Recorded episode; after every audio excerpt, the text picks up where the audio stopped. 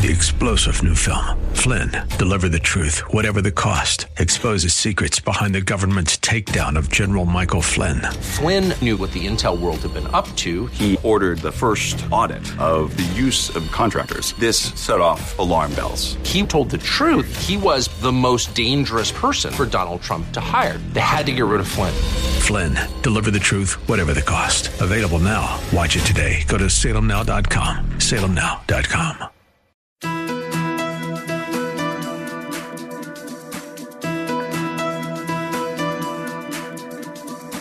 It's time to sit back, relax, and listen to Conversations with Joan. Conversations with Joan will inspire, motivate, and empower you. Live your best life now. Listen, learn, think, and decide. And now, here's your host, Joan Herman.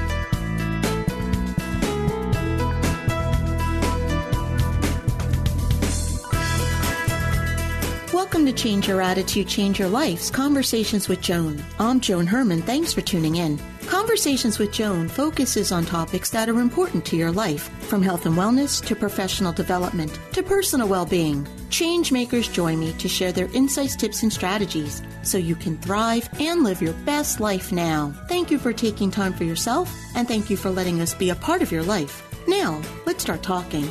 As many of us know, life doesn't always go according to our plan. And when that happens, we can be left scared, frustrated, and frazzled. Today's guest, Duff McDonald, has explored what he calls the precision paradox, the struggle between our desire for ease and our need to exert control. Duff joins us today to discuss how he let go of his attachment to precision so he could pursue the things that tickled him. Duff is a New York Times bestselling author who is a contributing editor at the New York Observer. He has written for Vanity Fair, Esquire, Fortune, Time, and Newsweek, among other publications. Welcome, Duff. Thank you so much for joining us. Thanks for having me, Joan. Glad to be here. So, Duff, you, like so many of us, used the time during the pandemic to examine life choices. During that time, what did you learn about yourself? You know, it's uh, in early quarantine when things got quiet, I suddenly found myself examining my life choices almost by accident, right? Because the distractions, my ability to distract myself had been minimized, and suddenly it was just me sitting here with me, uh, as well as my wife. And the main thing I found, I was about to start my fifth book and it was uh, essentially going to be a critical look at what I call our quantified society, how we quantify everything. Our knee-jerk reaction is to quantify things, and uh, in in the midst of starting that book, I suddenly realized that I had spent most of my career criticizing other people and critici- and judging other people and saying you people don't understand. I'm the one who understands. And I had a moment where a light bulb went on uh, and it's basically said to me, "No, Duff, you're the one who doesn't understand."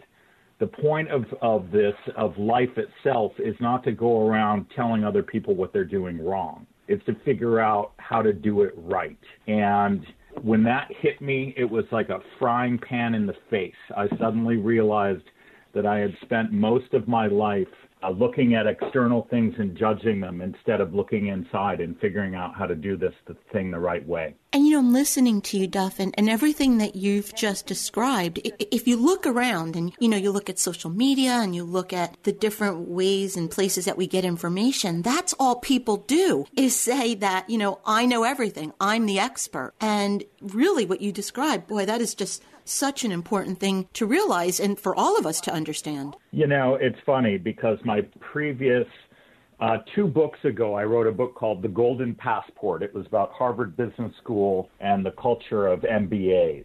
And it was 600 pages of me telling other people what they were doing wrong. I was sitting in judgment. And after that, a friend of mine, Christiane Lemieux, who is the founder of a, uh, of a company called Dwell Studio. She's a designer. She asked me to write a book with her, and we wrote a book called Frictionless. And the ostensible goal was to uh, talk about what the future of business would be. And we got about six months into it, and we had a conversation where I said to her, I have no idea what the future of business is going to be. Do you? And we realized that we'd been going at it the wrong way, and we, we sort of turned the focus back to the present and said, who knows what the future is going to be, right? Why bother trying to predict it? What you should do is figure out how to stay frictionless in the present so that you can respond to whatever comes your way. And after that book, that book came out in 2020, and I had been starting on this new one, and I suddenly realized I was doing the same thing again. I was telling other people what to think. And all the quiet of quarantine start, allowed me to start examining my own life choices. And I realized that not only was I doing it wrong, but I was engaging in something called mirroring. I, I was accusing other people of doing that exact thing that I was doing. And I was about to write a book saying, all you people are too focused on numbers, using numbers to make my point. So I was basically looking in a mirror, talking to myself without even realizing it. And when that happened, it suddenly hit me. I was like, you know what? I'm going to write a book about things that bring me joy.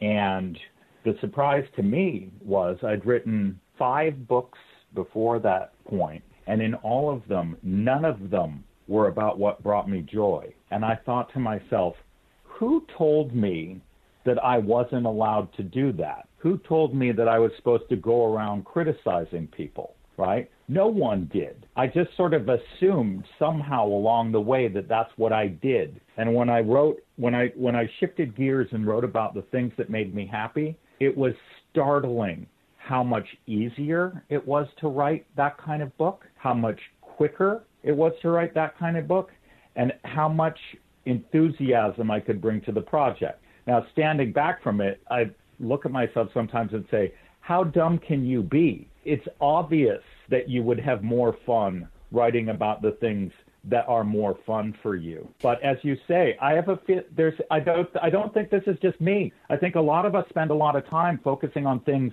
that irritate us to the exclusion of things that make us happy. And by doing so, we create our own reality. We create this reality of irritation. And I suddenly figured out how to break free of a prison of my own making. It was stunning. So, Duff, you, you just spoke about how when you shifted your attention to joy and, and things that made you happy, it was easier to write the book. But what have you seen happen in your life? What type of changes have occurred in the way that you deal with people and the way that you handle your professional life? Oh my God, it is the list is endless, right? So by focusing on things that make me happy, right, both personally and professionally, uh, I have basically uh, increased my patience by an infinite degree. I, I can admit now that I was never known for having a deep reservoir of patience. I have one now. My relationships have all, for the most part, deepened. My ability to focus on the task at hand, which is another way of just saying presence, has skyrocketed. I find that you know, at some point in the middle of last summer, I would I realized I was saying to my wife, "Oh my God, I've just read the best book I've ever read." And then I w- read another one and said, "Oh my God, this is the best book I've ever read." Suddenly, I realized I was saying it consecutively, over and over and over again. I was saying it about meals. You know, this is the best burger we've ever made. And I had a moment where I was like, "What's happening to me? Are my standards going down?" Right? Is mm-hmm. is like how can everything be the best? And then I was like, no, actually, what I'm doing is starting to enjoy everything to the maximum amount I can. And suddenly uh, I was like, oh, no. The, the latest book is uh, like if you read a good book, it is the best book you've ever read because it's the latest thing you've fed to your brain, right? And the the la- the latest meal, if you put care and thinking into it that you've made, is obviously the best meal you've ever made because it's the latest gift you've given to yourself. And I realized, oh my God, everything is great. And then I stepped back and said, how is that the case? And I realized that it was uh, the most major shift of focus of all was the following, right? You exist if, if you contemplate for a moment the alternative, not existing, right, there's an infinite distance between those two, right? So the fact that we exist is a miracle, right? And then what we end up doing in our culture, me in particular, I plead completely guilty to it, is that we end up complaining about little facets of our existence and we lose sight of the miracle of that existence itself. And by shifting out and realizing that I could keep my focus and consciousness on the glory of existence, suddenly nothing bothered me anymore. Um, and I'm about 18 months into feeling like this, and it is steady every day. Nothing phases me. It's the most wonderful period of my life I've ever been in. And Duff, I started doing this work 11 years ago after going through a lot of personal turmoil. And I realized then, I, I, had seen a quote by Dr. Wayne Dyer that said, when you change the way you look at things, the things you look at change. And so my work has been around changing your attitude and changing your life. And everything that you just described to us is exactly what I have experienced and what I've been devoting my life to teaching others. Yeah. And you know, so my new book, which, uh, was going to be called The Precision Paradox, as you said. I'd actually sold that book to HarperCollins. I scrapped that and I wrote a book called Tickled, A Common Sense Guide to the Present Moment. And it is essentially my discovery of what you just said. You know, as someone who, who has made his way through most of his life and career uh, by virtue of intellect, right? By, by, by using my intellect to figure things out, I suddenly realized, oh no, all, all that time I was dismissive of people who said, oh, you could just change your attitude and change everything. You know, 10 years ago, if you'd said that to me, I would have said, get out of here. I don't want to talk to you. That's absurd, right? right? You cannot right. change the objective world.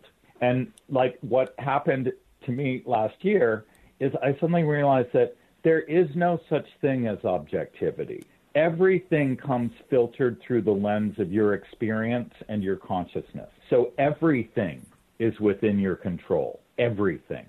And stumbling on that, it's like, oh, wow. So life really is what you make it. And suddenly I realized that all these things that I thought were cliche or overcooked figures of speech, I suddenly realized, oh my God, it's all literal. Love is everywhere. Love is all you need all these things that I would have laughed at, I suddenly realized were people like you, people like Oprah, people like Deepak, all these other folks have been trying to tell the rest of us who haven't been, I wouldn't say we're not all listening, we can't hear the message, right? A lot of people just can't hear it. And suddenly I could hear it loud and clear. And it was, it was an awakening, pure and simple. You know, and I think, Duff, it happens when you get to this point in your life. Like you said, you took this examination of yourself. You said, this isn't the way I want to be living and thinking anymore. It no longer served you because I was the same type of person, very intellectual. I didn't think about thinking. I was just in the motion of life. And really, it took for me to get knocked to my knees and say, I can't go on this way anymore. And I needed to change everything about my life. And, you know, the, like you said, those old sayings about looking at the glass half full. When you live in gratitude and you live in joy, you don't want to hurt other people. You don't want to judge other people. You you said like you know we, we can go on with the cliches, but they really are truthful. Yeah, and you know what's amazing is my wife is is one of the most wonderful human beings I've ever met. We actually got married. She's my second wife. We got married last year in August during uh, quarantine to try to send some joy out into the world. And one thing that she's shown me is that if you are tickled, right? If you're tickled with your own existence, you cannot help but tickle other people, right? So what you need to do is work on you. You don't need to solve other people. You don't need to tell them how they're supposed to think. You don't need to figure out what everyone else is doing wrong. What you need to do is solve yourself. And if you do that, then you will emanate an energy that dr- draws people to you. And I, I at, at risk of sounding, uh, you know, overcomplimenting myself, I'm a pretty funny guy. I always thought people liked to be around me because I was funny, and that mm-hmm. was true to an extent. But what I found in the last year and a half, especially with my wife, is people like being around me now because I'm happy, right? I'm I still try to crack those jokes, but the draw is not uh, something that's coming out of the intellect again. The draw is something that's coming out of the heart. And um, it is my relationship, you know, not only with the the things and the and the um, events around me, but the people. It's it's it's changed fundamentally. It is, as you say, it's I'm finally engaging in this uh, uh, exchange of joy, right, as opposed to whatever else I thought I was transacting in before, and it turns out it's the only currency there really is of any value and to suddenly realize that you know I turned 50 last year, and to be to be you know call it halfway through life. I'm planning to live to 120, but the to, to be halfway through and suddenly to have a light go on and go, oh my God, I haven't been doing this right. Uh, it, there's no regret in it. It's just delight. It's like oh, the rest of this is going to be so much more fun than the parts leading up to this revelation. It's amazing. And you know, when, when you look at this pandemic, there were so many horrific things that came from it. But I think this is one of the blessings that we had time to sit with ourselves and find out what's really important in life. Absolutely. You know, I, I say one thing in, in the book, Tickled. I was like, why do we do the stupid things we do individually? Why do you do your stupid things? Why do I do my stupid things? One of the reasons is because that's the way we've been doing them. And in a uh, in a society that sort of lives in a in a state of uh, being in a rush, thing, we always have things to do tomorrow. We all sort of find it hard to to stop and reevaluate all these things that are silly that we kind of know, right? If we actually examined them, we know they're sort of silly. And last year, just for even one brief moment, we all stopped. And the likelihood of you continuing to do all the silly things you used to do from a fresh start is much lower. So I, I, I make a suggestion in the book that there are all these different things last year that I started doing differently. And I think that probably applies to almost every single person who is alive on this planet. That we probably shed one, two, if not several, of the things we knew we shouldn't be doing, but we just never had time to stop and examine and hit reset, right? It was like a hard reset for all of us. And it was, as you say, it was a it was a scary time for many. A lot of people have lost loved ones, but for those of us who remain, the the, the quarantine and quiet and self examination that COVID made possible may be one of the greatest blessings that humanity has ever experienced. What do you advise someone do to get started on this journey to find what tickles him or her? So I think there's a couple things that uh, would be useful for anyone, and the the the number one by a but you know w- with almost no comparison is to try to start meditating and uh, you, you know you can find a million resources on how to meditate online uh, and but basically it's to give yourself some quiet time every day. Five or ten minutes is all you need to start. Another thing is yoga right? Hatha yoga uh, which is which is kind of a moving meditation. And it's it's basically helping you become aware of your body. And it's not difficult exercise. You can find any any levels you want online so many for free. And it's to get you in touch with how you're feeling physically. Humor right? We should try to laugh more right? Where, where as, as we said at the beginning of this conversation everybody's telling everybody else what to do. We got to try to let that go. I was i'm as guilty of it as anybody. And you know, one that Joey, my wife, taught me is love more. You know, she, I said, I said, I thought these things were cliches, but at at this point in time, I think the universe is made of love, right? So anytime you're in a situation where something doesn't seem right, the the reason that is so is because there is a deficiency of love. So wherever something isn't working, send some love at it. You will solve the problem, right? So love more it is the answer to everything. We think by using our intellects that we can sort of sort things out and figure things out, and science is going to tell us the answer to everything. That is not so, right? We know what the answer is, and it's love. So, you know, love yourself first. As I said, it teaches you to tickle yourself and then that'll help you to just tickle other people. It's it's contagious. You know, I hate to make a comparison like that, but it's it's viral. Tickles go viral. They're like giggling, right? And so the more focus you can put on loving yourself, the more valuable you're going to be to the people around you. The book is Tickled, a common sense guide to the present moment. If you'd like to get more information about Duff and his work, you can visit theduffproject.com. Duff, thank you so much for joining us today. What a wonderful message you shared. Thank you for having me, and thank you for giving me the chance to talk about it. I really appreciate it. This is Conversations with Joan. Stay with us. We'll be right back.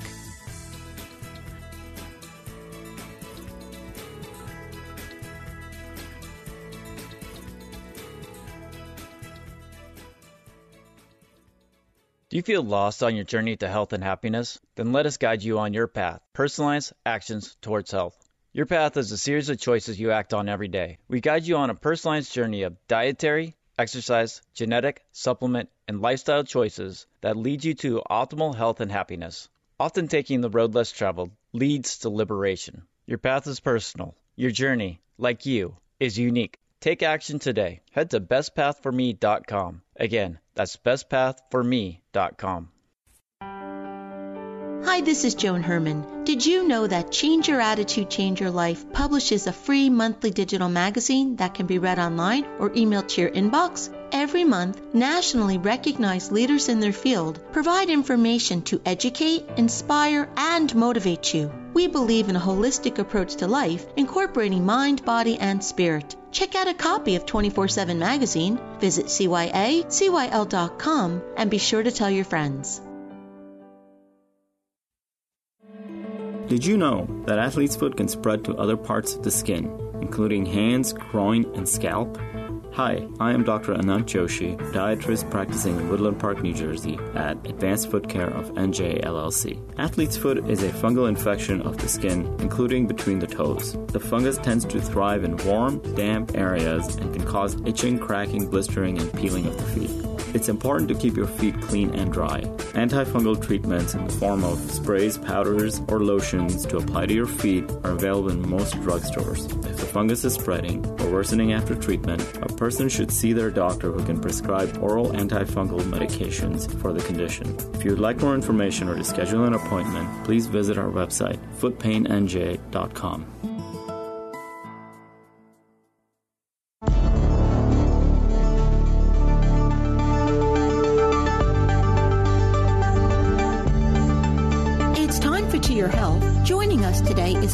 Eileen the founder and creator of Find Body Freedom, a program developed for women who want to change their relationship with their bodies. For over three decades, Eileen battled with her own issues with body image, weight, and her relationship with food. After trying every diet on the market, she realized that the answers to her struggles were right inside her body. Since then, Eileen has been working with women to guide them to discover their own innate body wisdom and to find body freedom. Welcome, Eileen. Thank you so much for joining us. I'm so glad to be here, Joan. Thank you. So, Eileen, Madison Avenue is not known for portraying a realistic image of women. How has the advertising industry framed the way many women see themselves? Oh, goodness. What a question. It's a wonderful question uh, because we have absorbed the messages as real and true. So, for the last, oh, let's say uh, 50 years, with very few exceptions, Madison Avenue has framed women or has um, depicted women as primarily thin uh, in the media, on the runways, thin, or at times even very thin, and at times even exceptionally thin.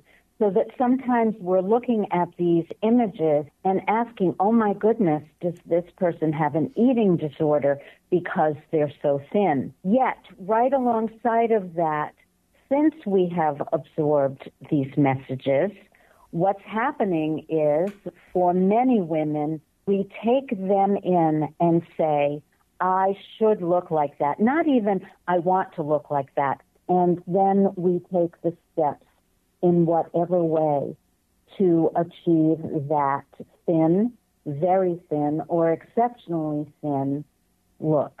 What's so interesting, Eileen, is that we recognize the problem and many of us understand its impact, and yet we struggle to free ourselves from it. So, what do you think we can be doing to help us feel better about ourselves? Uh, well, okay, so I'll give you the um, the unrealistic uh, answer first. Uh, don't watch TV. Don't go on social media. Don't uh, watch a movie. Uh, go to the theater to watch a movie. Don't open a magazine. But of course, all of those things are not particularly realistic unless, of course, we make a choice to totally go off the grid. All right, so I'm not going to focus on stop absorbing the images and the message behind the images because uh, I have not found that in either my life or in the lives of most of the women I've worked with to be particularly helpful. What I have found very, very, very helpful in my own life and in the lives of so many of the women I've worked with over the years is when we start taking care of our bodies, when we listen to our bodies, when we feed them nutritiously, when we exercise them regularly, when we get enough sleep, because that's part of taking care of one's body, when we engage in positive social interactions to keep us connected, those are the things that shift our way of seeing ourselves. So I'm going to be specific with you here about me, Joan, for a minute. I noticed, and I didn't have, uh, I only had anecdotal information at the time, and I was one of those anecdotes. But now there's actual data, scientific data that says that this is indeed true. When we are feeding ourselves in a way that nourishes the body, responding to body messages, true messages about hunger, true messages about satiety, we see ourselves differently. We actually start to look at the reflection in the mirror that is coming back at us and saying, hmm, I'm liking what I'm seeing. So this is my point here, that when we focus on our bodies, when we are taking care of our bodies, we like our bodies more and more. And it's a very positive loop that can become repetitive day after day after day and ultimately lifts our self esteem, lifts our body positivity, and all of the things that are attached to feeling good about ourselves. So, Eileen, what you just described are the things that we can do to control ourselves. But is there anything that we as women can do to change the way media or advertising portray women? Oh, I wish I had the uh, quick answer for you, Joan, but I don't. But to, I'm going to start with, since most of us do watch some TV, uh, I think it is changing. And uh, I just uh, last week actually posted in my uh, Find Body Freedom uh, Facebook group um, an advertising message from Old Navy. And in it, there were four or five um, uh, images of women from the waist down. Some of them large and round, some of them um, smaller, some of them a lot smaller. But the point is, they're advertising Old Navy uh, leggings. And I'm using Old Navy as an example. There are lots of other companies that are doing the same thing now. They're incorporating more body diversity, larger women into their advertising. I think this is very positive and very healthy, and it's not enough yet. So, what can we do? What can to help them do more? We can purchase from companies that um, express their desire to incorporate body diversity into their advertising or marketing messages. We cannot or stop purchasing from companies that don't. There are some companies, and I'm not going to mention any, who will actually come out and say, we're not interested in showing large women because we don't believe large women should wear our products or look good in our products. And so uh, when we know this or when we don't see body diversity, stop purchasing from companies who don't express that, not just in their words, but in their deeds. So I would say that because money matters and, um, you know, advertisers and marketers don't want to be hurt in their pockets. And sometimes we forget the power that we have. If you would like to learn more about Eileen and her work, you can visit her website, findbodyfreedom.com. Or as always, to hear more from Eileen, you can visit our website, cyacyl.com slash Eileen. Eileen, thank you so much for joining us today. Thank you you, Joan. I loved being here with you. We'll be right back. You've put your heart and soul into writing a book. So, how do you reach your potential readers? Introducing the Change Your Attitude, Change Your Life book club, created for books that change lives. A book featured gets recognized. For more information, visit cyacyl.com slash book club.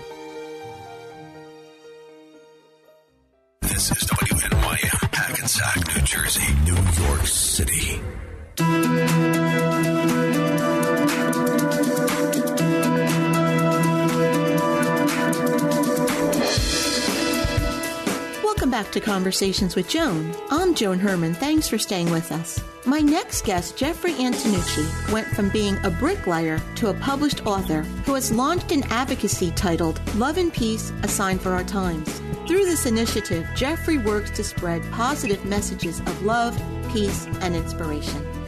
Welcome, Jeffrey. Thank you so much for coming back on the show again. Thank you, Joan. It's wonderful to be back. Jeffrey, I'm so excited about this three part series that we're doing because your Love and Peace initiative, I mean, it really is such an important topic. So, very briefly, can you once again explain the mission of this advocacy and tell us the five loves upon which it is based? Absolutely. So the mission of my Love and Peace, a sign for our times advocacy, is to be recognized globally as the driving force for the spreading of love and peace by fostering charitable initiatives that greatly improve the lives of those in need, the state of our human condition, and the health of our environment. This advocacy is symbolized by an unpretentious, non threatening three finger hand sign that becomes known and used universally spreading the messages of this advocacy and its mission out to a world in need. And we get there, Joan, by implementing the five loves, which are to one, love, honor, and respect yourself. Two, love, honor, and respect what you do and the love you bestow. Three, love your time at rest, absorbing and embracing the loving world around you. Four, love, honor, respect, and heal Mother Earth. And five, love, honor, and respect each other and celebrate our similarities and differences. Jeffrey, why do you feel that it's so important for this positive message to be spread around the world? Joan, I'm sorry to say, but it's because of the sad state of our world and our human condition. I speak to this in my original blog introducing this hand sign and advocacy back in 2019. I thought we were facing some very tough challenges then. That was before COVID 19 and so many other tragic events that have occurred since that's caused us all such distress. My challenge, Joan, is that I don't see anyone doing anything constructive to alter this course we're sailing on so we can improve things and chart a course to a better world. Why is this so important to you? It's because I know in my heart that this mission, vision, and values of this advocacy can provide us with a roadmap that will lead us to that better world by harnessing the power of love based on the inspiration I gained and things I experienced while working in construction as a bricklayer, believe it or not, where I saw firsthand the good that can be accomplished when people of all different backgrounds and skill sets come together and work toward a common goal. That's how we built schools and hospitals and all types of commercial, industrial, and residential products.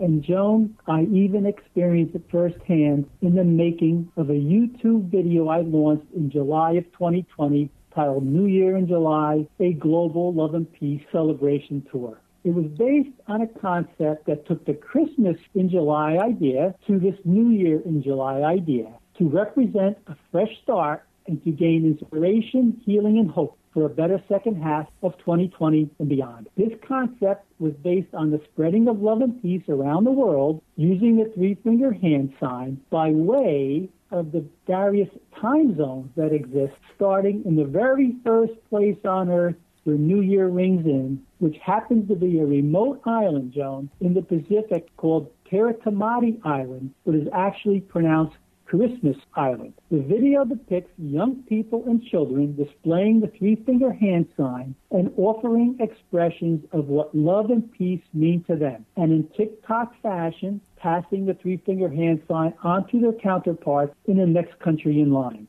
We actually ended up having young people and children who I refer to in the video as amazing ambassadors of love and peace and perfect purveyors of goodwill, inspiration, and healing participate from the 22 of the 24 inhabited time zones that span the globe. But Joan, talk about being inspired. Everyone I contacted were kind, generous with their time, and across the board loved the idea of helping spread the messages of love and peace. Here again, people coming together, working toward a common goal, and what better goal than spreading love and peace? Joan, I have to tell you that experience totally restored my faith in humanity. Jeffrey, where can we view this video? Your listeners can view the video by searching on YouTube the title New Year in July, a Global Love and Peace Celebration Tour. Jeffrey, you speak a lot about love and the power of love. In your view, where do you think love comes from? Before any of this came to me, Joan, I would have answered you by saying that love comes from our hearts. Now I say love comes through our hearts, not from our hearts. Joan, I'll explain the difference this way. You're in your kitchen by your faucet and you want to fill a glass with water. You turn on your faucet and water pours out, filling your glass. The water doesn't come from the faucet. It comes from a source of water, and from that source, it flows through your faucet and into your glass. In my view, Joan, is that love works the same way. Love comes from a source and flows through our hearts. And that source of love is pure and infinite and is in all of us. And I say it's the very same power of love that drives the entire universe. Now, back to the source of water for a second. Where is that source of water? If you think about it, the very source of that water is located in the pure unseen particles of vapor in our atmosphere that then accumulate in clouds that produce the rains and so on from there. But Joan, the challenge is, is that those particles of vapor can become contaminated with impurities like acid and lead by the time they come through our faucets. Those contaminants can cause us harm. That's why we need to treat our drinking water to try and get it back to the pure state where it can provide our bodies with its most beneficial qualities. But those efforts aren't always successful. Joan, I believe that the source of love comes from a beautiful, unseen, serene place beyond the beatings of our hearts. And as I said, it's pure and infinite. But like the water, that love too can become contaminated with impurities by the time it comes through our hearts. And those contaminants can cause us and our society at large great harm and much distress. Joan, just imagine all the good we can do and how wonderful our world would be if we could simply keep that love free of the contaminants and allow it to flow pure and infinite through our hearts. Jeffrey, can you give us an example of love being contaminated? I sure can. Joan, in our previous interview, I described how the hand sign came by me first flashing the letter L with my fingers and saying that that L sign stood for L for loser and that that was a bad thing and shouldn't be. So I changed it right then and there to represent L for love and then incorporated the peace sign to give me this three finger hand sign for love and peace. My thoughts went to the person who came up with the L for loser sign in the first place. That person spent their time, energy, and brain function to come up with a sign that sole purpose was to bring another person down. That person allowed the pure messages of love flowing through their heart at that time to become contaminated when they could have very easily allowed that pure love to flow and come up with an uplifting, inspiring sign for love and peace like I did. Quick, easy, and compassionate. That's how love works if we allow it to.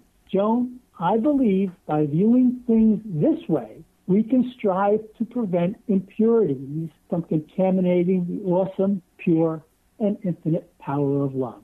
We need now more than ever to harness that power as it flows through our heart to do only good and right, and together construct love based peaceful platforms from which we diffuse confrontations, settle our differences, restore our environment, and ultimately remove turmoil and strife from our lives and our world. Joan, unfortunately, I can go on forever giving examples of love being contaminated. We see and hear about them every day on the news, all causing us such turmoil, strife, and discourse, all caused by hate, and all hate dictates. That's what contaminated love is. It's hate. And once hate is out there, it can't self correct and become something good.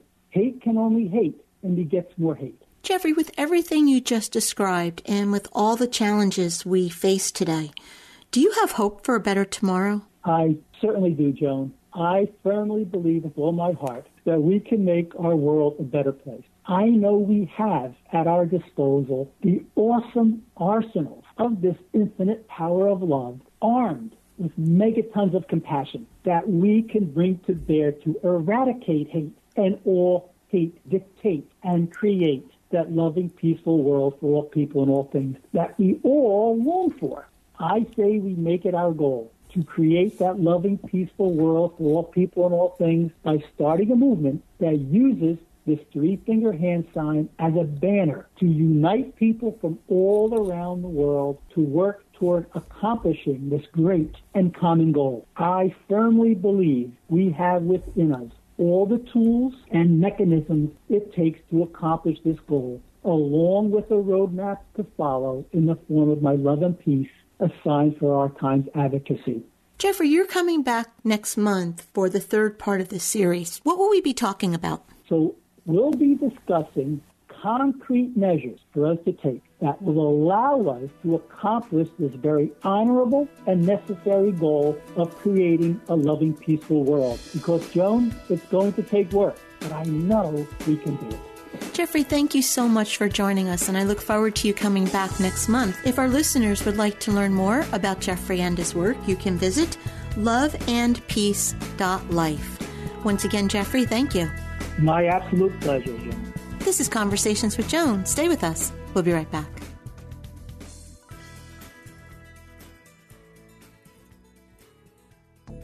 If you're a small business and doing your own social media, you may be wondering why you don't have more followers. You may think, don't people want to buy what I'm offering? This is Susan McLaughlin from SMC Ventures. We used to keep our private business private. Now we're encouraged to put ourselves out there on social media. This may be uncomfortable for some of us. I know I'm not that crazy about giving people I don't know all my personal details. This may sound funny coming from a person who makes a living on social media, but here's the thing social media is like a cocktail party. If you go to a party and the person who invited you doesn't do anything but try to sell you something, that is probably a party you wouldn't want to go back to. So, like a cocktail party, social media is an opportunity to have your customers get to know you and understand your passion for your business. You don't have to give them your kids' names or where you live, but you do have to tell them why your business is important to you and ultimately to them.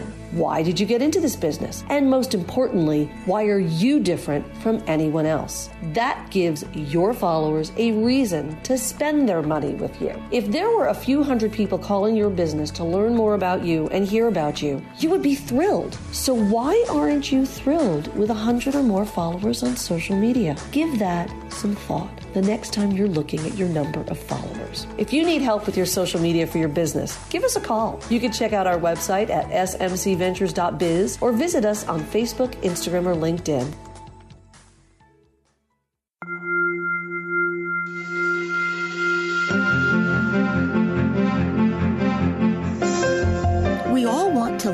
Happy, productive life, but sometimes we just need a little help. Our Coach On Call experts provide strategies to help you live your best life now. Joining us today is Linda Mitchell, a certified transition coach, reinvention expert, and speaker who empowers people that are stuck, overwhelmed, or ready for change to release the struggle, gain clarity, and evolve to their highest purpose as they move through life's challenges and transitions. Linda is here today to discuss avoiding a victim mentality and unleashing your personal power. Welcome, Linda. Thank you so much for joining us. Thanks, Joan. It's always so great to be here. So, Linda, you know my work is around changing your attitude and changing your life. And one of the things that I've learned over the years is that no one is immune to negative thinking. But if it becomes a habit, what do you believe happens to us? How does it limit us and how does it impact the results we get in life? Well, you know, you're right. We, we can't all be 100% positive all the time. And at some point, we do find ourselves imagining the worst case scenario. It's just human nature. Now, I don't suggest we be a Pollyanna or that person who's always spouting fake positivity, because frankly, that could be annoying. But the opposite, always thinking negatively, really does impact every area of our lives. It's a mental drain. It affects our personal lives, our professional goals, our friendships, really all relationships, and even our finances. Because constantly expecting the worst or always thinking negatively is like a cancer to our spirit. It limits what we believe is possible. It limits what we believe we can truly achieve. And it sets us up to feel a lot more stress because there's this big gap between what we want and what we are actually experiencing. And this kind of thinking puts us in the victim mode. We're effectively letting other people and circumstances control our thinking, our actions, our expectations, and even the outcomes we experience. So eventually you begin to feel sorry for yourself. And that really keeps you from enjoying life to the fullest. So unfortunately, we as human beings our ancestors, you know, we, we had to look at the negative aspect of everything for survival. But the problem, as you say, is that we can get stuck doing that today. And I want to focus a little bit more on that victim mentality because I think so many people get stuck there. So tell us yeah. a little bit more about the victim mentality and how it keeps us from living our fullest potential. Yeah, well, the first thing I think I should say is that we have all slipped into victim mentality at one point or another, right? And we may all unwittingly find ourselves there again. That's not what's important. What is important is recognizing it when you find yourself there so you can quickly move out of it. A victim mentality is a belief or a set of beliefs that you cannot have, do, or be what you want because of others around you, other circumstances, others' personalities, others' actions, thoughts, or those external circumstances. It's a state of allowing other people and situations to control your life, your decisions, your expectations. Being stuck in victim mentality means you are effectively giving your power away. If you feel that you're stuck or you can't move forward because others are always doing something that keeps you down, or there's a circumstance that you believe you can't move beyond, you may have fallen into the trap of victim mentality. This has a huge impact on your ability to succeed and traps you in this cycle of stagnation, unhappiness, sometimes even physical pain, definitely stress and self doubt. Here's the biggest indicator that you're stuck there. You tolerate things that aren't working for you, or you believe you can't take responsibility for your own circumstances, your own life circumstances. When you see unhealthy patterns repeating themselves, or you feel like there's nothing you can do that you can help to resolve the situation you're in or the challenges you're facing, this is the state or feeling of powerlessness. But here's the good news, Joan. We've, because we've almost all been there at one point, with some guidance, we all can transition out of it. Let's talk about what some of that guidance is. So first we need to recognize that we even have this pattern, that this is what we tend to do. Once we recognize it, how do we then take back our personal power? Yes, and what you said in the beginning, you know, thinking positively, changing our attitudes, that is a foundational piece of this training yourself to let go of those negative thought patterns and choosing more positive ones is a great first step. And then I always tell people to be aware of all the good that's actually happening in their lives. Sometimes we get so mired in the negative that we forget, or we just take for granted all the good around us. So I really encourage people to count their blessings instead of their burdens. And secondly, recognize that you do have the power to change your own thoughts. You know, it's fine to seek out a network of positive people to help support your new way of thinking, but you've got to start to own your inner courage. You do have the power to liberate yourself. Another important step is to watch your language. Words have so much power. We need to stop telling ourselves all the reasons why we think we can't do something and start visualizing and verbalizing all the reasons why we can. And the next piece is really important because it's the most empowering. It's all about taking your personal responsibility. When you stop blaming your bad luck, you know, a family member or others for the predicament, you move much closer to eliminating that victim mentality. Once you start taking responsibility and some action steps, you feel more in control and you'll no longer be at the mercy of others. This is truly empowering. We need to take actions that show others how we want to be treated and express what isn't working and how we'd like things to change. Anytime you're trying to make a positive change, it's important to practice self compassion and use stress relieving techniques. The ability to manage your stress will help you create a new mindset that's stronger, healthier, and more empowered. Move your body regularly. Honor that connection between your body and your mind it's easier to feel enthusiastic and hopeful when you're eating healthier, exercising more regularly, and sleeping well. There's hundreds of effective stress relieving techniques, so find what works for you and practice it daily. As you begin to experiment with this, you'll feel more in control, you'll stop blaming things on your bad luck, and you'll become much more self-confident as you change your mindset. It's so empowering to get out of the old victim mentality and start taking back your own personal power and control of your life, your thoughts, your actions, and the results you get. And if you feel you can't do this alone, find a coach or an accountability partner to help you bust out of those old beliefs that are holding you back from feeling the joy, the peace, and the liberation that you deserve. Linda, thank you so much for spending this time with us. Often we feel so powerless, and this is a wonderful reminder that there is so much that each one of us can do to take back our personal power. So thank you for being here. If you would like to learn more about Linda and her work, you can visit livinginspiredcoaching.com. And as always, to hear more from Linda, you can visit our website, cyacyl.com slash Linda.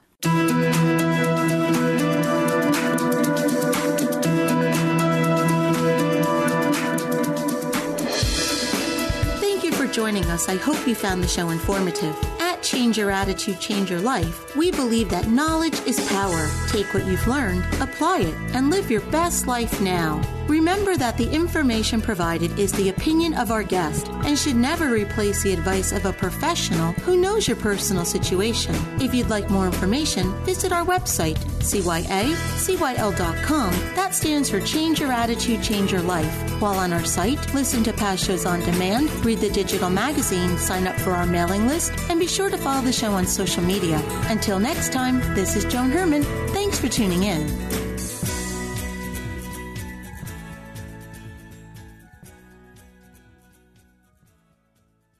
The preceding pre recorded program sponsored by Maximilian Communications.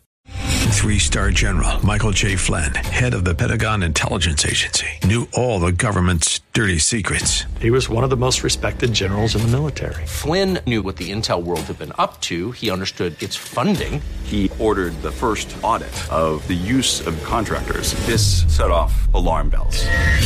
The explosive new documentary, Flynn, Deliver the Truth, Whatever the Cost, uncovers the facts behind this scandal. Flynn told the truth. He was the most dangerous person for Donald Trump to hire. I find out the worst enemy that I'm going to face in my life is right here in America. They took my assessment and they wanted me to change it. And I was like, I'm not changing it. They had to get rid of Flynn with in depth interviews, archival footage, and never before seen personal records of the man behind the headlines. I just felt like I was drowning. Flynn, deliver the truth, whatever the cost. Available now. Watch it today. Go to salemnow.com. Salemnow.com.